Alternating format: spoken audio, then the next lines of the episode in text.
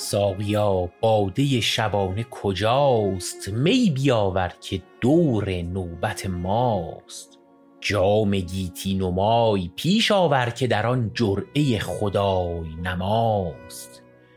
بی خبر کن مرا ز هستی خود تا خبر آرمت که یار کجاست. به گدایی رویم بر در دوست که مراد همه جهان آنجاست. چون شنید ساقی این ز من با پیر مشورت کرد و گفت این چه صلاست؟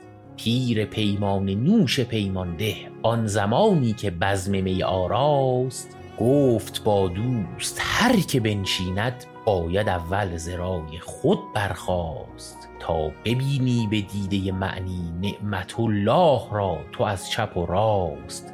پس از آنت به گوش جان آید در جهان آنچه مخفی و پیداست که سراسر جهان و هرچه در اوست عکس یک پرتویی است از رخ دوست.